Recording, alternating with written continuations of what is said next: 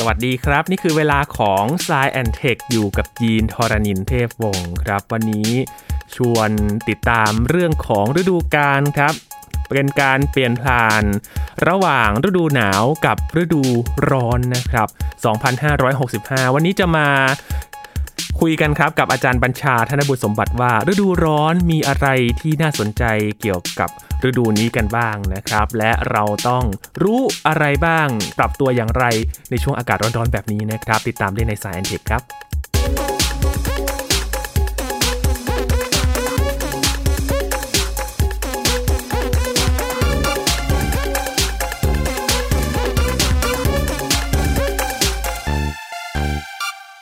บางคนอาจจะบอกว่าเอ๊ะไม่ใช่หรือเปล่า ประเทศไทยเนี่ยมี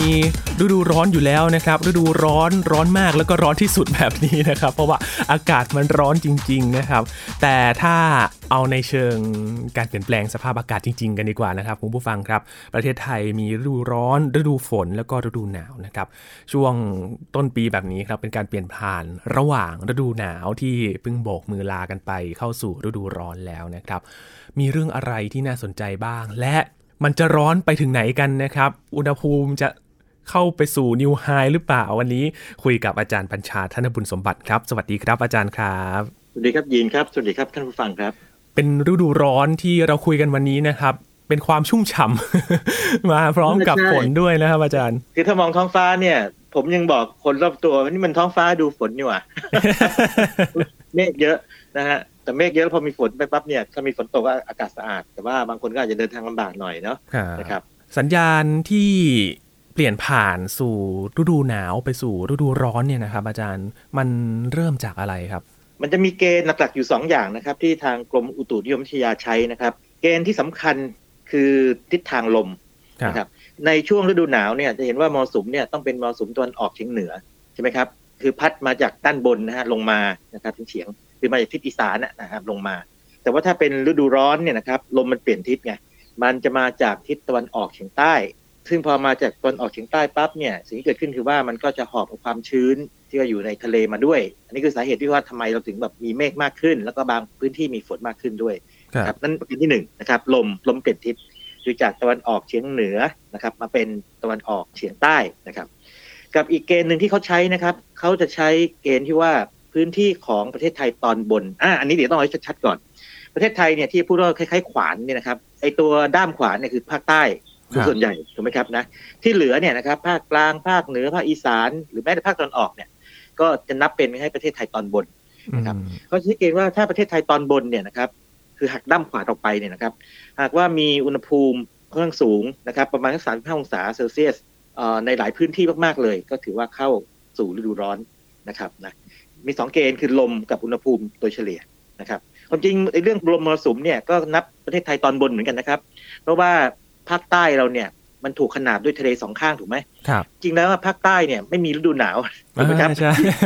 เราจะไม่เคยได้ยินว่าภาคใต้มีฤดูหนาวภาคใต้มีแต่ฤดูฝน แล้วก็ร้อนก็ไม่ได้ร้อนจริงๆด้วยถูกไหมครับสำหรับปีนี้เนี่ยกรมอุตุนิยมวิทยาก็ประกาศว่าไทยเข้าสู่ฤดูร้อนเนี่ยวันที่ 2 มีนาคม ครับ อันนี้เป็นเรื่องที่ผมสังเกตมาประมาณสักสองสาครั้งนะครับ ในการเปลี่ยนฤดู มันเป็นเรื่องน่าแปลกอย่างยีนคือปกติเนี่ยเมื่อก่อนนี้นะครับหลายปีก่อนเนี่ย จะไม่ประกาศว่าวันไหนจะเป็น จะบอกว่าเดี๋ยวจะใกล้แล้วนะอะไรเงี้ยแล้วพอวันนั้นเขาจะประกาศออกมา แต่ว่าครั้งนี้นะครับ เป็นการประกาศล่วงหน้าหนึ่งวันมาพรุ่งนี้จะฤดูฤดูร้อนนะครับเหมือนในครั้งก่อนเลยครับไอตอนเข้าสู่ฤดูหนาวคล้ายๆกันเหมือนกันนะฮะ ผมเข้าใจว่าไอเขาคงต้องดูทางนักวิชาการของกรมอุตุคงจะดูปัจจัยหลายอย่าง แล้วก็เพื่อให้เกิดความมั่นใจนะครับ ว่าโอเคลมเปลี่ยนทิศนะครับ แล้วก็สถานีตรวจอากาศจำนวนมากเลยนะฮะมันบ่งบอกว่าอุณหภูมิมันเปลี่ยนไปจริงๆนะครับ มีสถิตินิดนึงครับยินจะลองไล่ให้ฟังคร่าวๆไหมครับว่าปีกันตุนนี้นะครับเป็นยังไง อย่างถ้าเราถอยไปปี 257 นะฮะ 257 เนี่ย 25 กุมภานะครับ 258 24 กุมภาเห็นไหมกุมภาเงี้ยเลย แต่ว่าพอมา 259 2 มีนาปีนี้ 2560เนี่ย3มีนานะครับแล้วก็หกหนึ่งเนี่ยสามีนา แต่พอเป็นหกสองหกสามหกสี่เนี่ยจะเป็นยี่สิบเอ็ดกุมภายี่สิบเก้ากุมภายี่สิบเจ็ดกุมภานะครับปีนี้กลับมามีนาใหม่ เพราะฉะนั้นฤดูร้อนในบ้านเราเนี่ยนะครับถ้าถ้าดูแบบว่ากลางๆเนี่ยมันจะอยู่ในช่วงวันปลายกุมภาถึงต้นมีนา แล้วก็ประมาณไม่เกินวันที่สามนะครับ ดังนั้นเนี่ยถ้าจะคาดการปีหน้านะฮะก็ไปเล่นทายสนุกกับเพื่อนๆได้เลยนะครับ ว่าเดี๋ยวกรมอุตุจะประกาศเมื่อไหร่นะครับ ร้อนไปแล้วแต่สิ่งที่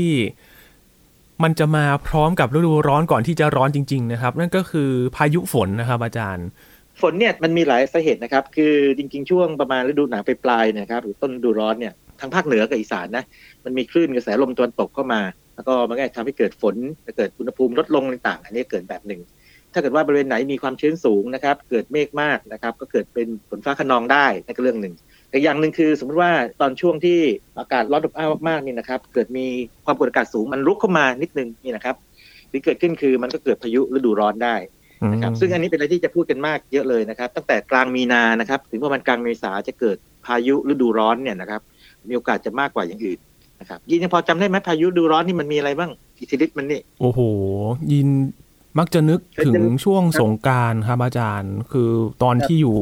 ลำปางนะครับ มักจะมีพายุฤดูร้อนมาในช่วงสงกรานต์สักวันหนึ่งนะครับ แล้วก็โอ้โหตกหนักมากเลยลมแรงแล้วก็บ้านเรือนที่ไม่แข็งแรงเนี่ยก็เสียหายได้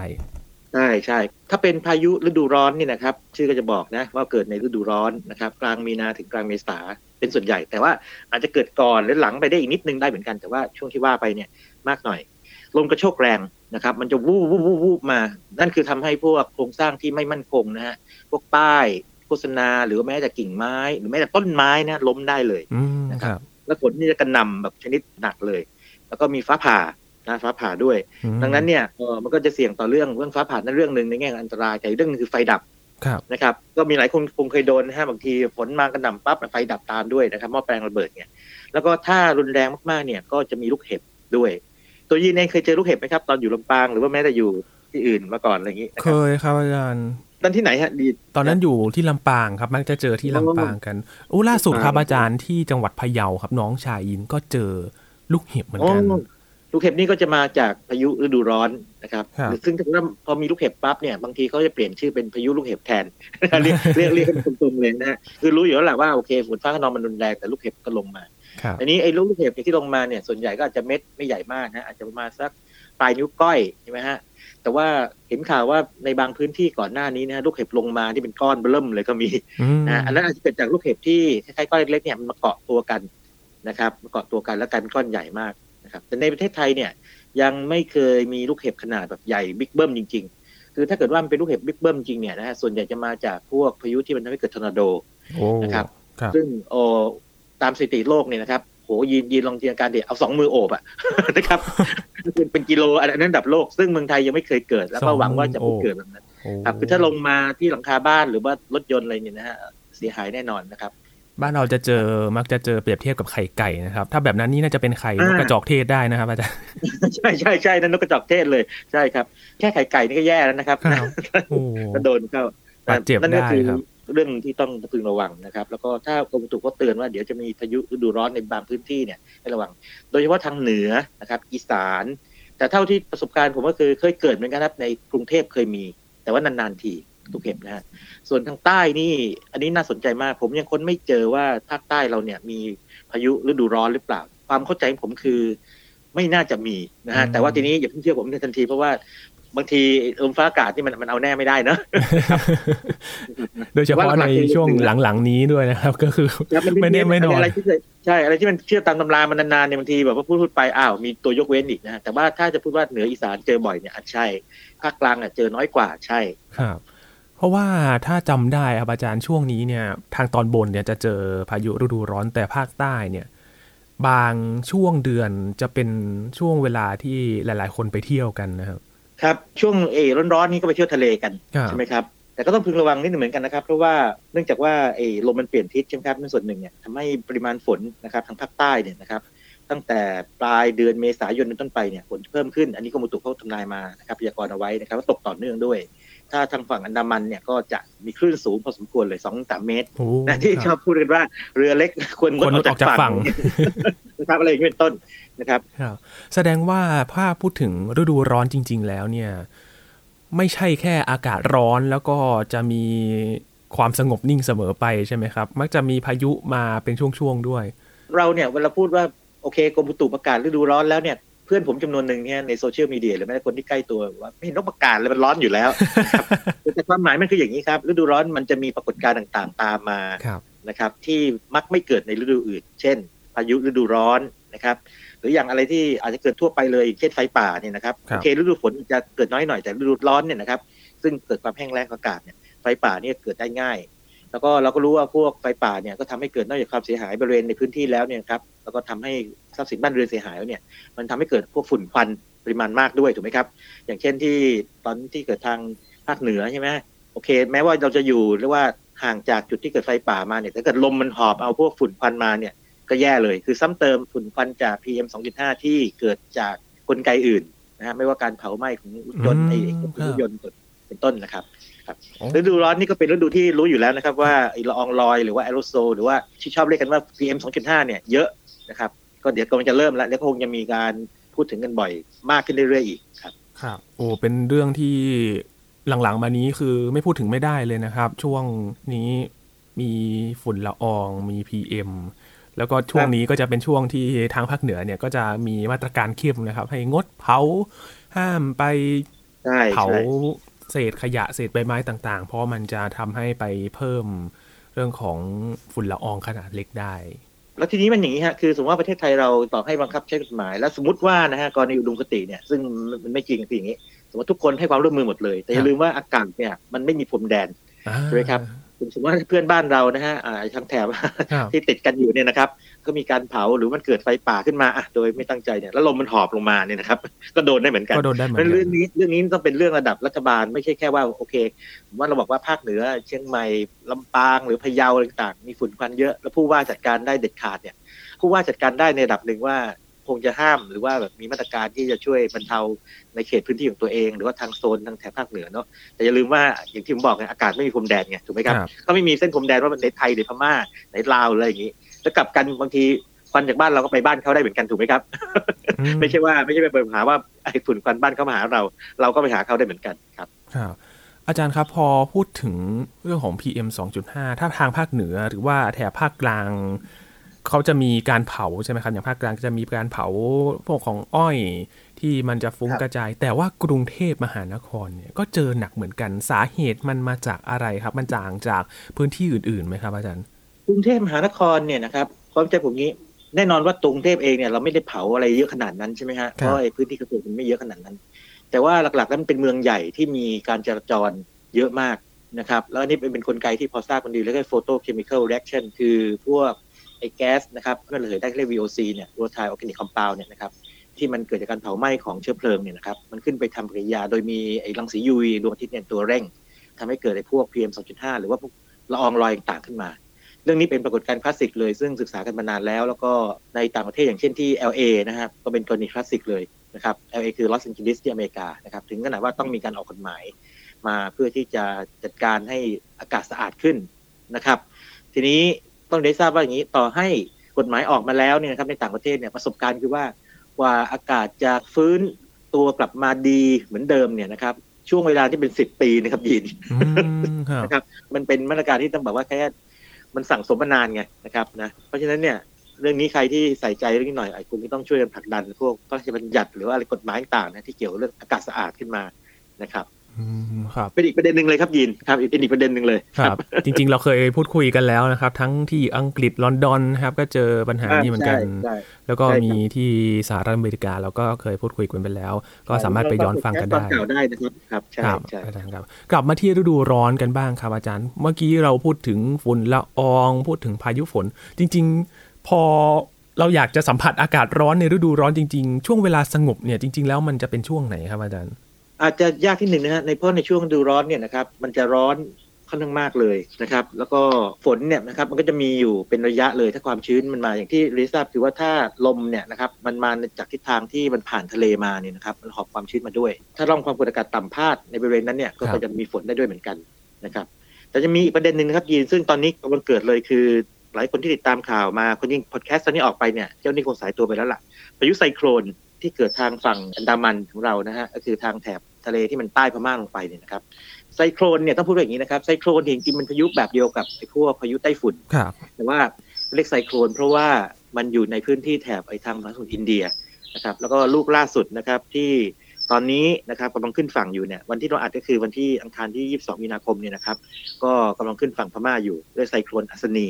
นะครับแล้วก็ลดกำลังลงกลายเป็น depression ไปแล้วแต่นี้ในระหว่างที่มันก่อตัวมาแล้วก็ทวีกำลังแรงขึ้นเนี่ยแน่นอนว่าแม้ว่ามันจะ อยู่ตัวศูนย์กลางมันจะอยู่ในทะเลนะฮะ แต่ว่าพายุพวกนี้เนี่ยขนาดมันใหญ่ถูกไหมครับ มันมีแขนนะหรือบางทีเขาเรียกหางนะฮะหรือถ้าภาษาอังกฤษเขาเรียก arm แขนแต่ว่าคนไทยชอบเรียกหางพายุเนี่ยนะมันก็ฟาดเข้ามาทางฝั่งภาคใต้หรือภาคตะวันตกเราได้ด้วยนะครับทำให้ปริมาณฝนเพิ่มขึ้นด้วยครับ ก็อันนี้ก็เป็นสิ่งที่ต้องระวังนะฮะทีนี้มันมีมันมีอะไรบางอย่างที่น่าสนใจคืออย่างนี้กรมอุตุเนี่ยจะให้ข้อมูลที่คิดว่าต้อง revise หรือว่าต้องปรับปรุงนิดนึงคือเดิมทีจะบอกว่าพายุพวกนี้เนี่ยนะครับจะมาในเดือนเมษาพฤษภา แต่คราวนี้ไม่ใช่เห็นไหมยินมันมามีนาไงมาเร็วเลยใช่ใช่ใช่เพราะฉะนั้นไอ้ต้องคล้ายๆปรับตรงส่วนตรงนี้ขึ้นมานะครับโอเคมันมาได้ก่อนเหมือนกันนะ อาจจะว่าไม่ได้บ่อยเหมือนกับเมษาพฤษภาแต่ว่า ถ้าพูดว่าเมษาเนี่ยนะครับ ก็แปลว่าเดือนหน้าก็ยังมีสิทธิ์ลุ้นอีกเดือนเมษายนนะครับ ที่เป็นแบบนั้น อืมครับก็ต้องระวังกันด้วย ต้องติดตามสภาพอากาศกันอย่างใกล้ชิดเลย ถึงแม้ว่าจะเข้าสู่ฤดูร้อน แต่ในความหมายจริงๆเนี่ย มันไม่ได้ร้อนที่แบบจะมีความสงบนิ่ง แต่มันจะมีความเคลื่อนไหวของสภาพอากาศเลยเข้าใจละยินมาถึงร้อนร้อนนิ่งๆหนึ่งใช่ไหมไม่ไม่ครับฤดูร้อนนี่จริง ๆ แล้วเนี่ย ความร้อนนี่เป็นพลังงานนะยินเข้าใจไหมครับ เป็นพลังงานมันจะทำให้อากาศลอยตัวขึ้น ทีนี้ถ้ามันมีความชื้นว่าเกิดเป็นเมฆเมฆเยอะเกิดเป็นฝน ถ้าเกิดว่าเมฆก้อนใหญ่มากก็มีฟ้าผ่าแล้วใหญ่มากก็อย่างพายุฤดูร้อนฤดูร้อนเนี่ยครับก็มีลูกเห็บได้ด้วย ผมมีข้อมูลจากกรมอุตุนะฮะเขาทำนายว่าอย่างปีนี้ช่วงกลางมีนาถึงกลางเมษาเนี่ยมันจะมีพื้นที่ที่ร้อนจัดคือต้องนิยามคำนี้ก่อนนะฮะอากาศร้อนของกรมอุตุเนี่ยเขาจะมีเกณฑ์ว่าตั้งแต่ 35 องศา 35.0 องศาเซลเซียสนะครับถึง 39.9 องศาเซลเซียสนะครับครับยิงร้อนมันต้องเรียกว่าร้อนมากกันนะสามเก้าเนี่ยนะครับ ร้อนที่สุดเลยเขานิยามว่าเป็นแค่ร้อนเฉยๆนะ แต่ถ้าเกิดว่าตั้งแต่สี่สิบจุดศูนย์ศูนย์สี่สิบจุดศูนย์ขึ้นไปองศาเซลเซียสเนี่ยเรียกว่าร้อนจัดนะครับผมให้ข้อมูลคร่าวๆอย่างนี้แล้วกันนะครับว่าถ้าดูภาคเหนือเนี่ยนะครับ ภาคเหนือลำปางบ้านเกิดยีนนี่โดนแน่นอน เอางี้กันนึกถึงภาคเหนือนะครับ จะมีแค่สองจังหวัดเท่านั้นที่ตามพยากรณ์เนี่ยจะไม่ร้อนจัดขนาดนั้นคือเชียงรายกับพะเยานะครับ นอกนั้นไม่ว่าจะแม่ฮ่องสอนเชียงใหม่ลำปางลำพูนแพร่น่านนะครับ ตากหรือว่าถ้าจะนับเอาภาคเหนือตอนล่างหรือภาคกลางตอนบนก็ในสุโขทัยหรือเงี้ยพิษณุโลกนะครับ ก็จะร้อนกันเลย ส่วนทางอีสานเนี่ยนะครับ ก็จะร้อนจัดในช่วงกลางเดือนมีนาถึงเมษาเยอะเลย ยกเว้นแถบบึงการนครพนมสกลนครมุกดาหารกาฬสินร้อยเอ็ดยโสธรอำนาจเจริญแค่นั้นเองนะครับ นอกนั้นเนี่ยนะครับที่นอกเหนือที่กล่าววันนี้เนี่ยนะครับ ก็จะร้อนจัดส่วนภาคใต้นี่ไม่มีร้อนจัด แล้วก็ทางกรุงเทพเนี่ยหรือว่าปริมณฑลเนี่ยก็ตามพยากรณ์ก็คือไม่ร้อนจัดแล้วภาคตะวันออกก็ไม่ร้อนจัด แต่คำว่าไม่ร้อนจัดนี่แปลว่าไม่ถึงสี่สิบไงยิน แต่สมมติมันประมาณสักสามที่แปดเนี่ยมันก็ร้อนสำหรับเราใช่ไหมครับโอ้พูดถึงฤดูร้อน ถ้าย้อนไปฤดูหนาวเนี่ยเขาจะ ดูกันว่าจังหวัดไหนจะหนาวที่สุดนะครับอาจารย์แต่ฤดูร้อนเนี่ยจะแข่งกันว่า ใครจะทุบสถิติร้อนที่สุดกันบ้างนะใช่ใช่ใช่ครับกรมตุนี่เขาก็จะเก็บข้อมูลด้วยนะครับ เก็บข้อมูลเลย ผมแนะนำอย่างนี้นะฮะผมคงไม่มามามาไล่ตัวอ่านให้ฟังเยอะๆถ้าใครสนใจนะครับ ให้เข้าไปในเว็บนะครับนะค้นสามคีย์เวิร์ดตัวนี้นะครับ ค้นคำนี้คาดหมายนะครับ คาดหมายเว้นวรรคฤดูร้อน เว้นวรรคสองห้าหกห้าพอพิมพ์สามคำนี้ไปปั๊บเนี่ย มันจะขึ้นมาลำดับต้นๆเลยหนึ่งหรือสองเนี่ยนะครับ เป็นคล้ายๆ กับการพยากรณ์กรมอุตุล่าสุดว่า จะร้อนจัดที่ไหนเมื่อไหร่ยังไง มันจะมีข้อมูลที่ผมพูดไปเนี่ยละเอียดยิบเลยนะครับ แล้วก็ทำนายเป็นเดือนๆเลยนะครับ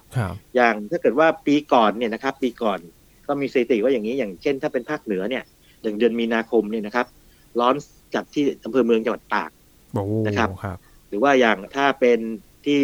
ภาคเหนือเหมือนกันนะฮะที่เดือนเมษายนเนี่ยก็อำเภอเถินจังหวัดลำปางนะครับอันนี้เป็นต้นนะฮะก็จะมีแบบนี้อยู่นะเพราะฉะนั้นใครสนใจข้อมูลตรงนี้นะครับ อย่างที่ผมบอกคือเข้าไปดูเว็บเนี่ยนะฮะ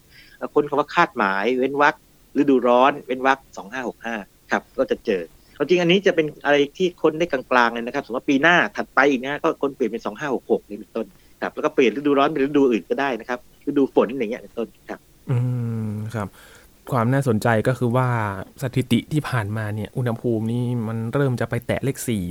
สี่สิบองศากันแล้วนะครับ อาจารย์ อ่าใช่ใช่นี่ลองดูนี่สิฮะ อย่างเมื่อปีสองห้าหกสี่นี่นะครับ ผมลองดูตัวเลขนี่นะครับโอ้โหอย่างนี้เลยนะฮะอย่างภาคเหนือที่อำเภอเมืองจังหวัดตากเนี่ยสูงสุดสี่สองจุดสี่เซลเซียสเดือนมีนาคม หรืออย่างที่เดือนเมษายนนี่นะครับ สูงสุดนะอยู่แถวๆประมาณภาคกลาง ที่โบชุมจังหวัดลบบุรีเป็นต้น ก็ฤดูร้อนเนาะร้อนแบบร้อนที่สุดด้วยนะครับอาจารย์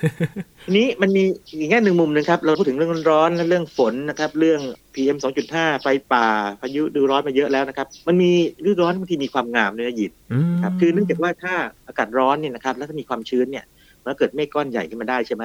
หรือเกิดขึ้นคือบางทีเราเห็นเมฆสวยๆนะฮะอย่างเมฆฝนฟ้าขนองคิดหัวฟู หัวฟูเนี่ยคิดถึงเห็ดเห็ดเนี่ยมันจะมีก้านใช่ไหมแล้วมีดอกเห็ด มันมาเลยนี่สิ่งที่เกิดขึ้นคือว่าหากว่าฝนมันตกลงไปเนี่ยไอ้ส่วนที่เป็นดอกเห็ดเนี่ยมันถูกทิ้งไว้บนท้องฟ้า แล้วก็มันถูกลมเกลี่ยให้มันเป็นแผ่นบางๆหรือเกิดขึ้นคือในฤดูร้อนเท่าที่ผมสังเกตมานะ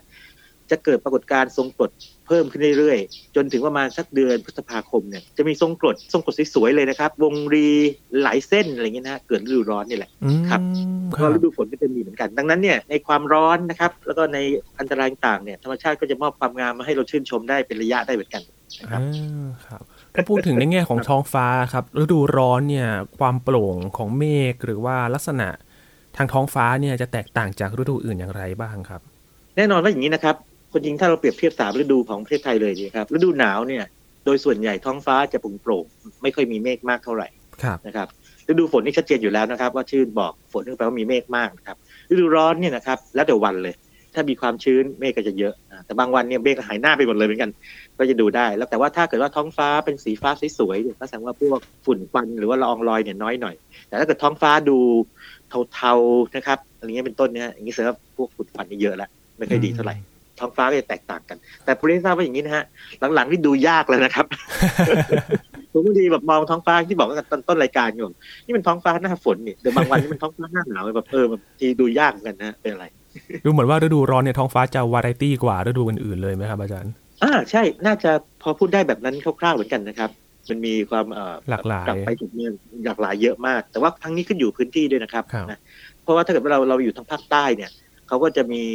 เมฆเยอะมีฝนเยอะ ทางใต้นี่ก็มันคงไม่ใช่ร้อนแท้ๆกันนะครับแม้มันอยู่ใกล้ทะเลครับพอพูดถึงฤดูร้อนกับช่วงต้นๆเดือนมีนาคมที่ผ่านมาครับ อันนี้เป็นเรื่องขำขันในโซเชียลมีเดียนะครับ อาจารย์คนสุขโขทัยครับเขาแชร์ภาพกันมา เป็นภาพ ป้ายยินดีต้อนรับเข้าสู่จังหวัดสุโขทัยแล้วก็มีทะเลทรายแล้วก็มีอูดมาต้อนรับอยู่ด้วยครับ เหมือนกับการบ่นว่าจังหวัดสุโขทัยนี่ร้อนมาก ๆ เลยนะครับในช่วงที่ผ่านเป็นอารมณ์ขันนะครับเป็นอารมณ์ขันที่แบบช่วยช่วยคลายร้อนไปได้บ้างนะครับแล้วก็เมื่อกี้ที่อย่างเรทราบคือถ้าดูแผนที่ที่ทางกรมอุตุเขาทำนายมาสุโขทัยนี่ก็ก็มีเอี่ยวด้วยที่ผมบอกไปนะครับว่ามีสิทธิ์จะร้อนจัดนะฮะร้อนจัดคือตั้งแต่ 40 องศาเซลเซียสขึ้นไปในช่วงกลางมีนาถึงกลางเมษา นะครับ เป็นตัวเต็งนะครับอาจารย์ครับใช่พอพูดถึงความหลากหลายแล้วก็สภาพอากาศในฤดูร้อนแล้วครับ แน่นอนว่าสิ่งที่ต้องระมัดระวัง อาจจะส่งผลเสียต่อสุขภาพได้นะครับ อาจารย์มีเรื่องอะไรที่เราต้องระมัดระวังแล้วก็ดูแลตัวเองกันบ้างครับ สุขภาพนี่อย่างหนึ่งคือคุณภาพของอากาศเลยนะครับในเขตเมืองใหญ่หรือว่าอาจจะพวกฝุ่นควันเนาะรองรอยต่างหรือต่อให้ไม่เมืองใหญ่เนี่ยบริเวณที่มีการเผาหรือว่าเกิดไฟป่าต่างๆนี่ครับอากาศไม่สะอาดแน่นอนนะครับ เรื่องพายุฤดูร้อน อันนี้ก็เรียนทราบคือว่าลมกระโชกแรงนะครับ แล้วก็ฟ้าผ่าฝนกระหน่ำนะลูกเห็บด้วยก็อันตราย ช่วงที่ถ้าเกิดว่าทางภาคใต้หรือว่าออกฝั่งตอนตกหน่อยเนี่ยถ้าพายุพวกพวกไซโครนเข้ามานี่นะครับ ซึ่งจริงไม่บ่อยนะครับ แต่ว่ามันก็เกิดได้อย่างอย่างตอนเนี้ยนะครับคุยกันอยู่เนี่ยมีเลย แล้วก็มีเร็วกว่าที่กรมอุตุทำนายไว้ด้วยซ้ำไปนะฮะคือมีตั้งแต่ปลายมีนาเลยเนี่ยนะครับ ก็ต้องระวังเรื่องฟ้าฝนด้วย อาจารย์ครับสภาพอากาศในปัจจุบันกับในอดีตเนี่ยทำให้ ในทางวิชาการจะต้องเรียกว่ามาทบทวนตำรากันไหมครับ ผมคิดว่าเป็นไปได้เหมือนกันนะ เพราะว่าปีนี้เนี่ยว่ากันว่าอย่างนี้ฤดูร้อนสองมีนาใช่ไหมครับกรมอุตุบอกเองบอกว่าจะล่าช้ากว่าปกติประมาณสองสัปดาห์ครับแค่แค่มันถอยไป เรื่องนี้เนี่ยผมคิดว่าเดี๋ยวทางนักภูมิอากาศวิทยาเนี่ยคงศึกษากันอยู่นะฮะถ้ายังจำกันได้อย่างกรณีของที่มันเอ็กซ์ตรีมเลยคืออย่างพายุปลาบึก พายุโซนร้อนปลาบึกจำได้ไหมที่มันมาในเดือนมกราคมครับอ่าวันที่สามสี่หรือไงเนี่ยนะครับมกราคมเนี่ยนะฮะเป็นอะไรที่แหวกแนวมาก เพราะว่าประมาณ 69 ปีที่ผ่านมาเนี่ย ไม่เคยมีพายุหมุนเขตร้อนในเดือนมกราคมพามีนา แต่ว่าปลาบึกเนี่ยเป็นลูกแรกที่เกิดในเดือนมกราคมนะครับ ซึ่งถ้าดูแบบว่าไม่คิดอะไรมากเหมือนกับมาเร็วจริงไม่ใช่นะครับ จริงมันควรจะเกิดในเดือนธันวาคม คือมันล่าช้าไปอีกมันล่าช้าไปประมาณหนึ่งหรือสองสัปดาห์นะครับ เหมือนกับฤดูกาลมันถอย มันเกิดขึ้นล่าช้ากว่าปกติ ข้ามไปอีกปีหนึ่งเลย ใช่ใช่ก็คือข้ามประมาณสักหนึ่งถึงสองสัปดาห์คือมันขยับ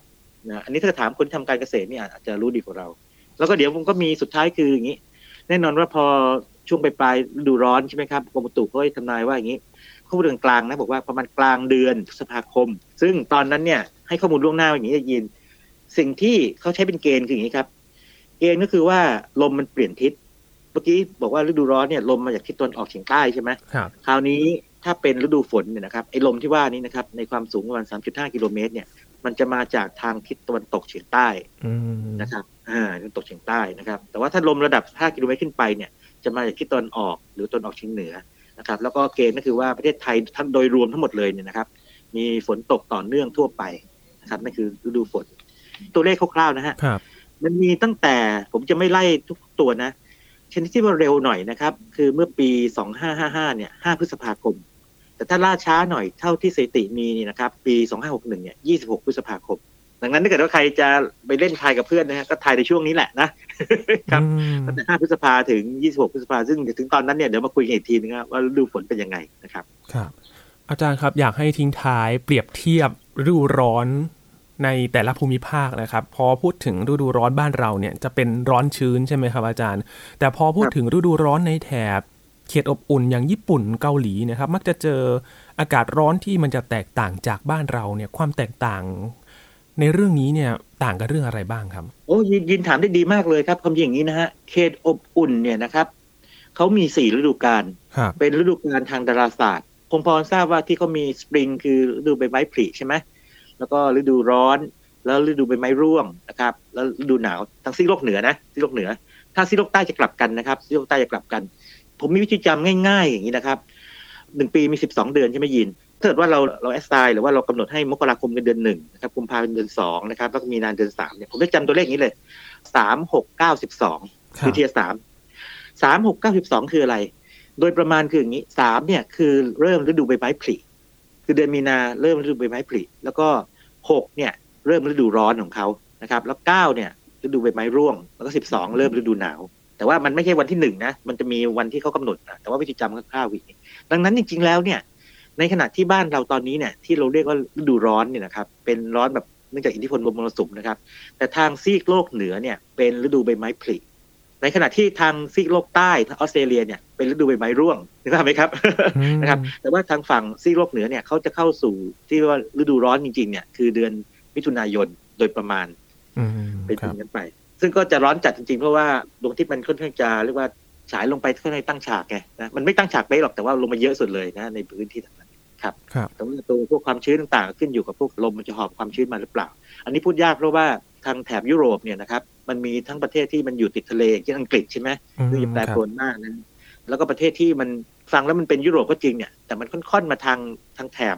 เส้นสูงสุดเราเนี่ยอย่างสเปนเนี่ยนะฮะอากาศจะไม่ได้หนาวจัดอะไรขนาดนั้นครับยินเพราะว่าถ้าอย่างที่ญี่ปุ่นเนี่ยเราจะเจออากาศร้อนแบบคนเป็นฮิสโตรกกันเยอะมากเลยนะครับ อาจารย์ คนทางแถบนู้นเนี่ยที่น่าจะเป็นเยอะเนี่ยส่วนหนึ่งเกิดจากการที่ไม่คุ้นเคยด้วยเนาะแล้วก็ การดูแลสุขภาพด้วยการดื่มน้ำหรือว่าการสวมเสื้อสบายๆสบายๆนะครับ คนแถบนู้นเนี่ยน่าจะคุ้นเคย หรือว่าชอบกับการอะไรพวกฤดูหนาวอะไรมากซะมากกว่าเราอืมครับส่วนบ้านเรานี่ฤดูหนาวนี่มันหายไปแล้วนะคือคือมันแค่ไม่มีแล้วนะคือที่ฤดูหนาวนี่แบบบางคนยังถามเราฤดูหนาวไปแล้วเหรอมันยังไม่เคยเจอแล้วมันหนาวเลยหมายถึงคนภาคกลางนะโอเค ถ้าทางเหนือยังมีอยู่ใช่ไหมเหนือกับอีสานยังมีอยู่แน่มีเรื่องแซลในโซเชียลอยู่แล้วครับ อาจารย์มีชาวต่างชาติเขาบอกว่าชอบประเทศไทยจังเลยอากาศเนี่ย ร้อนแบบชอบแบบร้อนแบบนี้บ้างนะครับเขาก็เลยแซวกลับว่า อยากให้ยูมาอยู่ในประเทศไทยสักหนึ่งปีเหมือนกันแล้วให้ตอบใหม่ว่าเป็นยังไง ครับ ใช่ใช่ใช่ต้องปรับตัวนะครับต้องปรับตัวครับนี่คืออัปเดตนะครับ เรื่องฤดูร้อนในปี 2565 ว่าสภาพอากาศเป็นอย่างไรนะครับ และเราจะต้องปฏิบัติตัวยังไงในช่วงฤดูร้อนแบบนี้นะครับ วันนี้ขอบคุณอาจารย์บัญชามาก ๆ เลยครับแล้วยินดีมากครับยินครับครับ นี่คือ Science Tech ครับ คุณผู้ฟังติดตามรายการกันได้ที่ www.thaipbspodcast.com รวมถึงพอดแคสต์ช่องทางต่าง ๆ ที่คุณกำลังรับฟังเราอยู่นะครับ อัปเดตเรื่องวิทยาศาสตร์เทคโนโลยีและนวัตกรรมกับเราได้ที่นี่ทุกที่ทุกเวลากับไทย PBS Podcast ครับ ช่วงนี้ยีนทรณินเทพวงศ์พร้อมกับอาจารย์บัญชาธนบุญสมบัติลาไปก่อนนะครับ สวัสดีครับ